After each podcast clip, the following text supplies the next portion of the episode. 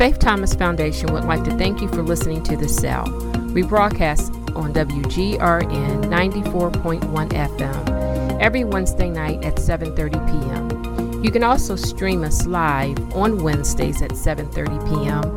on WGRN 94.1. For more information on the Faith Thomas Foundation, please visit our website, Facebook, and follow us on Twitter. Our Twitter handle is Faith Thomas I'd like to welcome our listeners back.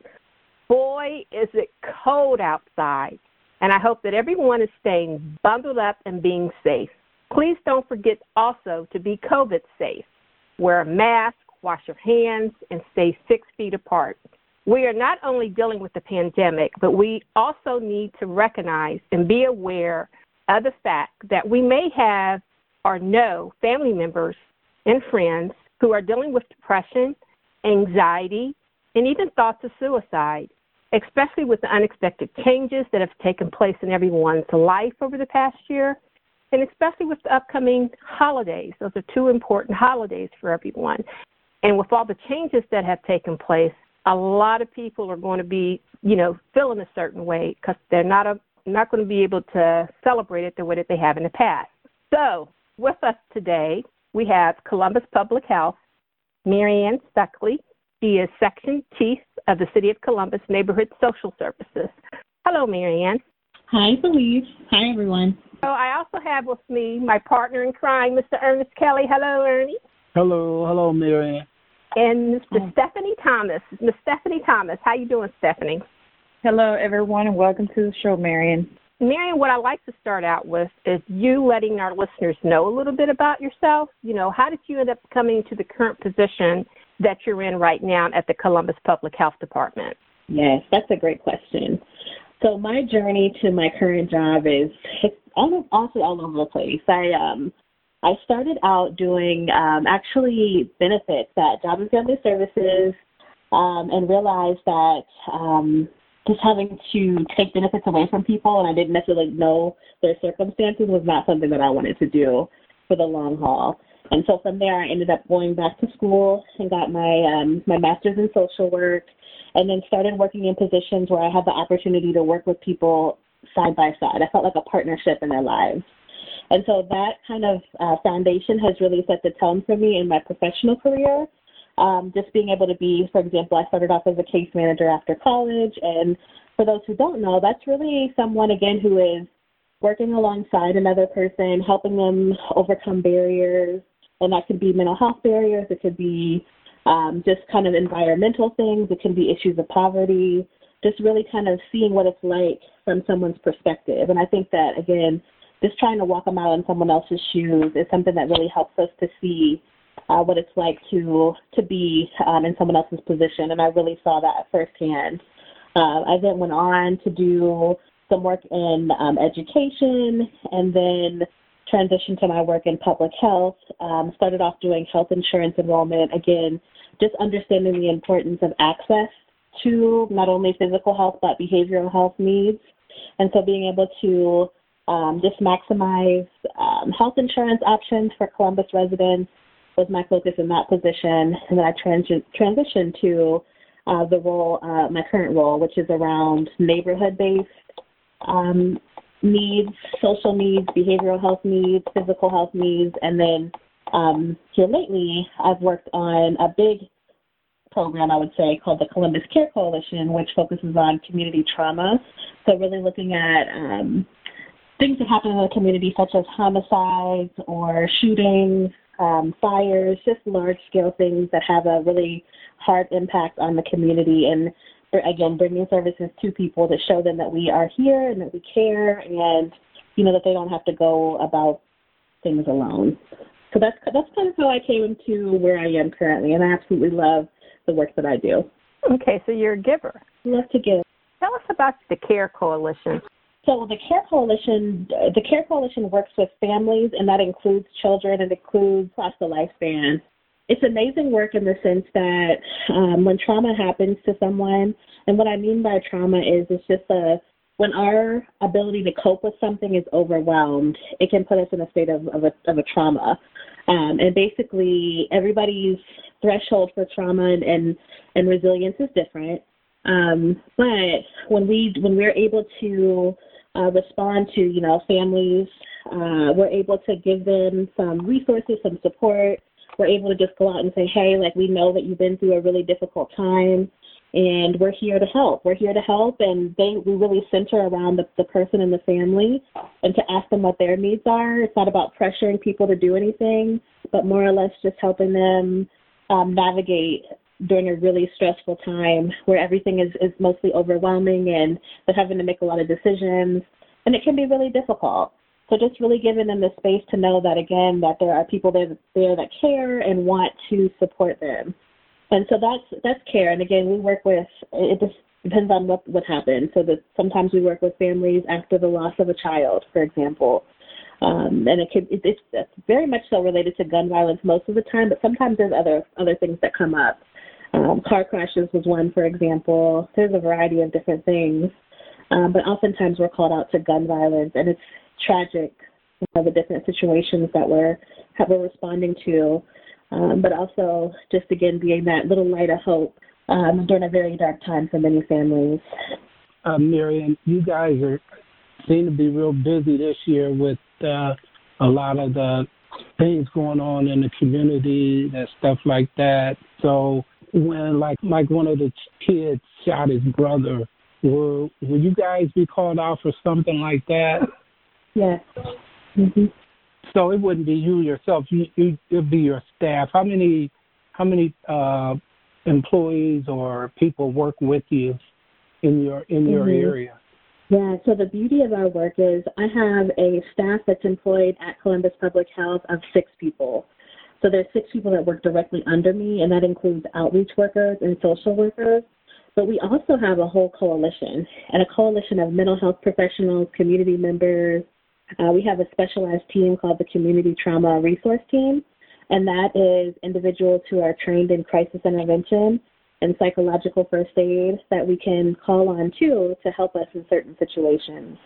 So um, we're really fortunate to have the support of so many different community partners that help make it possible for us to, um, like for example, we do in, during normal times outside of the pandemic, for example, we would do door-to-door outreach and about a two block radius around where the incident occurred. And so we really call on our partners to help us, you know, boots on the ground, bringing our services to the community, for example. Um, but yeah, that's one example of how we are able to mobilize not only staff but also community members, and we're always um, we're always welcoming new people to come and join our effort as well. I had another question. This is this is probably just a policy question because, you know, all the talk about having social services go into uh, neighborhoods with police officers. I was wondering, Marian, if you mm-hmm. could uh, speak to that. Have you had, have you guys had any kind of uh, discussion down there at City Hall about that happening or not happening? I can tell you very preliminarily that there is discussions on hiring social workers to be part of outreach teams. And so, um, unfortunately, I can't speak a lot to that because I'm not necessarily in those conversations, but I know that um, here recently there's been a lot of conversation around how can we mobilize social workers and those who are trained to deal with uh, mental health mental health crisis and even like you know socioeconomic things that are happening um, that are causing problems, so like root cause issues instead of just the things that are presenting. So I know that that is definitely a conversation. Um, I'm I'm too kind of waiting to see where that'll where that'll land if um, you know and, and how my team can be a support to that because honestly the model that we do is, is quite is kind of kind of similar to that in terms of you know responding after a crisis and kind of helping with the mm-hmm. emotional um, aspects of you know people dealing with a crisis. And so um, I, I can say yes, I know that it's, it's in the it's in the works, but I don't have all the, the full details on all the ins and outs. But I know that that is definitely a priority of of our city leadership. Okay, thank you. Um, in regards to, I know that you have your community outreach, and you said that anyone you look for volunteers. What is it that you're looking for in your volunteers, and do you require special type of like certifications or degrees behind it? Yeah, so we actually are pretty open with our volunteers. It's really a time commitment, and that's really kind of the hard part is um, just making sure people are aware that we do ask you to do a certain number of outreaches each year. We ask you to, to help us respond to crisis. We have a debriefing model that we use. It's actually called NOVA, which stands for the National Organization of Victims Assistance. And so we actually put our volunteers through a three day training so they are able to respond. Um, but in terms of, and that, that becomes a certificate, I would say. Um, so we're really help, we're really, um, our goal is to open it up to the community and to have those who are um, living in communities where, you know, trauma is happening to help us be that, you know, that lived experience, that voice and um, we want to make sure that we offer it to like pretty far and wide to people to be able to embark on the, the training opportunity. So you don't necessarily have to be like a social worker or a counselor already, uh, but just I would say having a heart for people. You talked about giving earlier, just wanting to give back to communities that have seen a lot of pain and suffering, and uh, the time commitment to uh, to be able to respond and to be able to you know help us out. Uh, it's not like it, it happens or like instantaneously. We usually have a couple of days notice and there's some planning that goes in.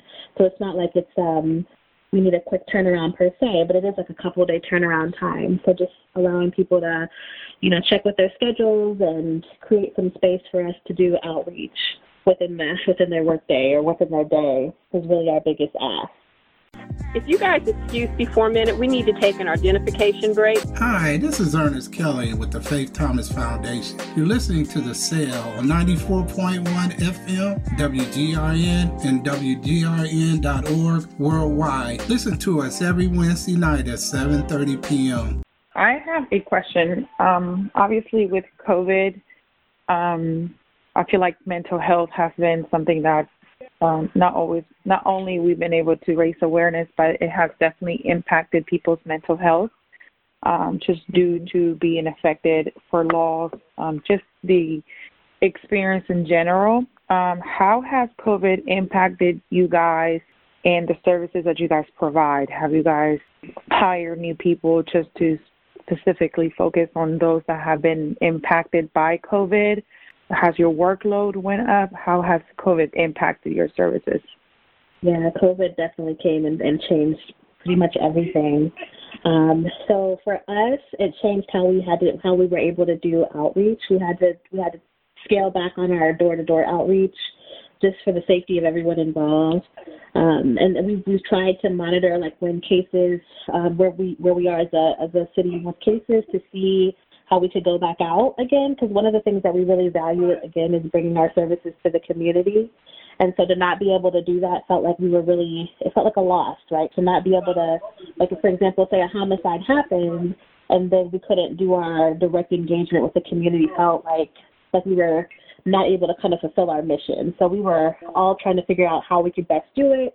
Um, we, we kind of we kind of found different ways of kind of just doing like maybe more of a lit drop instead of, you know, actually. And it's an, it's another thing too to to knock on someone's door and expect residents to, you know, want to engage with it, someone they don't they don't necessarily know and don't know their status, you know. So it's, it's important that we created some space. And so one of the things we did was do more lit drops. And at this time, we're just doing mailers, um, which we know we're trying to work through again the nuances of the the pandemic. So that's one way it, it affected us, um, kind of on the negative end.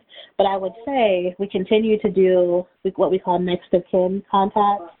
Um, and that's we, we call the families directly, so we kind of work in, in circles. So we work for the the, the the first circle is those who are most closely impacted by the situation. So we still are able to connect with those families directly. And this year we've been able to really implement a grief basket delivery. Um, so that's something we're really proud of to be able to just give a little bit of comfort, just a little bit. Really, we know it's not, um, it's not a lot, but it's a little something during a time of grief to the family. So we we're able to hand deliver a grief basket to those families. Um, and we're able to um, just kind of get the word out about our services still being available do anything like virtual debriefings, that kind of thing. But sure, you're right. It's definitely been difficult, especially for our, our the way we deliver our services, to try to figure out the best way to reach people during the pandemic. Um, I will also say we've we've talked a lot about this, but there's the there's if you kind of can envision like the wave of the pandemic, and then on top of that is a bigger wave, and that's like the mental health aspect of everyone dealing with the pandemic. So one thing we've also tried to focus on as a coalition is just really being honest about and upfront about the implications of the pandemic and how it is really it's really been an extremely difficult time for people, not only because of job loss and financial financial insecurity, but also just isolation and just not being able to connect with family. Um, we're we're social beings and relationships are healing, and so it's really hard when we can't have that, you know, that human touch in those times with family. So it's it's really been um, something that it's it's hard to see when when people are distant and not able to connect in the same ways. So we've really tried to work on providing as much education as we can about mental health and about like what are the signs to look for and um, like finding different ways to connect. Uh, we call it kind of replacement behavior. So, what are some of the other things? What are the other ways that you can connect in these times? I know we, we see a lot of the Zoom meetings and um, just connecting through different ways, maybe having, uh, making sure you're social distancing and all that. Um, but kind of almost reframing it. Uh, it's a little bit less of it. So we're still able to be social, but we're just not able to be physically close as we were. So, so kind of reframing the social distancing to um, maybe like the physical distancing. So we can still maintain social contact, but just in different ways. But it's it's really been tough, and just to see how the pandemic has really changed many people, like you know, the majority of the way people do business, but also the resilience and the creativity that's come up as a result has been really great to see. Um, so that's that's really what I would say around how we've had to maneuver. Of course, CPH as a whole, our whole structure is different right now because of the pandemic. So that's a whole other thing. But for my program specifically, it's just been about trying to find more creative ways of reaching out to maintain safety, but also to maintain that social connection. Awesome. Well, thank you very much for explaining that. I would like to ask about your community trauma response team. Um, mm-hmm. Could you give us an example, like if you received one, a phone call about a trauma? Because I know, like, we're dealing with COVID 19, and when you're dealing with that type of situation in their family, I know it's hard to not want to necessarily be close or, you know, you want to be more intimate uh, and sh- with mm-hmm. that situation. Can you kind of, you know, mm-hmm. like walk us through, like you just received a phone call that there was, I think, like Ernie gave one, you know, uh, the young man being shot. Can you walk us through what your community response team would do? Absolutely. So, um, say we got notification that you know there's been a loss in the community. What we do, our first our first point of contact is always the family. We always want to start there and work our way from there. And so we'll do all we can to reach the family, to check in with them, um, it's, it's such an overwhelming time, especially if it's like a, the loss of a loved one. So just being able to like maneuver all the different decisions that are being thrown at them all at once. You have the funeral, you have understanding what happened, you have the sadness, the grief, and the shock, all kind of balled up into one. And so what we hear time and time again is that the families are just so overwhelmed and not quite sure where to start. And so uh, they also, also interestingly, they also talk a lot about um, just how how insensitive people can be um, in in the process, and so we we really uh, we do just kind of a sidebar. We do focus groups too with families to kind of really learn about what their experience was because we find it really important as as service professionals to be able to get that real time feedback about what families are facing and how we can improve and how we can do things differently and better. And so um, a lot of the information we've, we've heard again is just that it's there's so much being thrown at the families all at once, and, we, and even honestly sometimes like trying to fit in another call is difficult. So we keep that in mind too. But we do as soon as we hear about the loss, we do try to reach out um, and see if we can connect and um, connect them sometimes with um, like victims of crime, for example, depending on the nature of the loss. If it was a violent loss, there's some resources that could be helpful um, but also just checking in with them, seeing if they need resources for the for the funeral and burial. So there's several things here in Columbus that um, are available to help families. So we have you know some listings of things to help families with that piece. Um, also, eventually, and maybe this is not always at the you know that first call. We we have a system where we call every about three months or so because again we know that sometimes in the midst of everything that's going on, it's not the most appropriate time to talk about you know connection to therapy at that time. Um, it's it's really just them trying to figure out what they need to do minute by minute. And so um, we also, in the initial part of our interaction with the family, we'll work on uh, again those immediate connections with, with needs, burial information. Um, we try to get the grief basket out to them as soon as we can, if possible. And then from there, we kind of circle back a few months later to check in and see how they're doing. And it's generally at that time that we work to connect them with some ongoing support uh, around like mental health therapy. We're able to kind of help process through with them. Um, they're, you know, if they have other children in the home or family members that are really struggling, just kind of planning how to best get the family supported. And so that's our kind of step one. Step one is the family, those closely impacted by the situation. And then the second part for us is the community. So again, we kind of we kind of map out that two to three block radius of where where it happened, and during times that we can, we've done direct door to door outreach. So we'll bring some of our material, and that includes like how do you cope after a community loss, or how do you cope with community violence. Uh, we find that just having information is important, and the more we can kind of talk to people about that, I'm not sure you never know how much people are reading after you give them the information, but the most the more you can kind of just say, hey, like you know, my name's Mary, and I'm here with the Care Coalition. Are you okay? Like it's it's generally just as simple as that. And people will choose to open up if they have time to and are willing to. Oftentimes, people do want to talk. Um, I'll never forget one of our first times going out.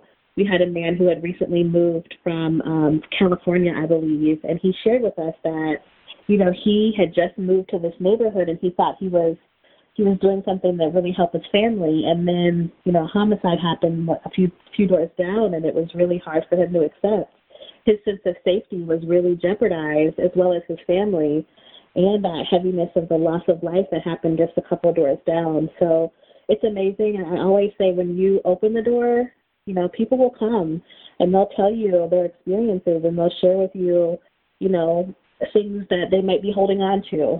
And so, you know, as, as a mental health professional myself and a therapist, I see every day the value in just having that person or that support system that you can really talk to and you can really open up to. We all, like, we all need that. We all need that person that we can just talk to and not feel judged, but to feel 100% safe and you can just kind of just breathe out, just let it all out and just know that it's going to land uh, in a safe place with, with someone who cares about your well being and just wants you to be okay. So we've kind of tried to replicate that on a community version or a community scale. But also knowing too, one thing I've observed is just the low mental health utilization overall sometimes in communities of color. And so it's really important for us too to kind of start to build rapport and to say like, yeah, I'm a I'm a social worker and I'm here to help and this is kind of this is what we do to kind of start building that that bridge. So um, again, to kind of get back to uh, what I was sharing, the second part would be community outreach, uh, and then kind of connecting the community members to resources as needed. Another quick example is one of the first times that we went out, it was around Thanksgiving time. So being able to share Thanksgiving, you know, meal giveaways and um, just different things that were going on was also helpful. So just just being helpful, just again being a giver. I love uh, Ms. Felisa, as you said, being a giver. Like, what does it look like to be a giver? You know, all the time in communities of need, and this is really something that we really strive to do overall. Um, another thing, I, I would say, kind of like the third circle or the third thing that we do um, as needed would be called a community debriefing. And so, let's say something recently happened and um, you know there's there's community members who are just kind of reeling from the loss and shocked. Because you know whenever we're faced with a situation that we weren't necessarily prepared for, we have to understand that there's emotional reactions to that, and part of that is shock and disbelief and um, deep depression sometimes, and just you know sadness, grief. And so a, de- a debriefing is actually bringing people together and just holding space to talk about things, um, to kind of really get those feelings out and to be validated by those in the room who have similar experiences and were also um, affected by whatever the situation was. But then also, again, our, our our follow up is always to help people get connected to resources at the end. So that's kind of our, our three stage process as we think about the community trauma resource team and the work that we do. Yeah, Marian, I you know, just listening to that, that that sounds pretty uh, uh, intensive as far as outreach and uh, connecting. But I, I keep thinking about the budget. How is that going to impact your budget this year with COVID for the upcoming year? So right now, um, I I'm not aware of any like budgetary cuts or anything. So what my program is is going to be operating as as is, um, as far as I'm I'm aware of. I, I know that there's been, you know, other things that, you know, that that may not be uh, operating in the same capacity, but the Care Coalition and our um, neighborhood social work program is is very fortunate to be able to operate without any cuts or any issues based on the pandemic. So we're still we're still okay, and um, as soon as we can safely get back out, we will definitely be back out in the community. Excuse me, but our time has run out. You just listened to part one of Columbus Public Health with Mary Ann Stuckey talking about the Columbus Care Coalition and the type of services they provide within our community on behalf of the City of Columbus. To learn more about the Columbus Care Coalition, you can log on to the City of Columbus Public Health Department's website. You can also email them at health at columbus.gov and call them at 614 645 6807. So, I hope you tune in next Wednesday for part two. This is Felice. Peace out. The Faith Thomas Foundation would like to thank you for listening to The Cell. We broadcast on WGRN 94.1 FM every Wednesday night at 7:30 p.m. You can also stream us live on Wednesdays at 7:30 p.m. on WGRN 94.1. For more information on the Faith Thomas Foundation, please visit our website, Facebook, and follow us on Twitter. Our Twitter handle is Faith Thomas FDN.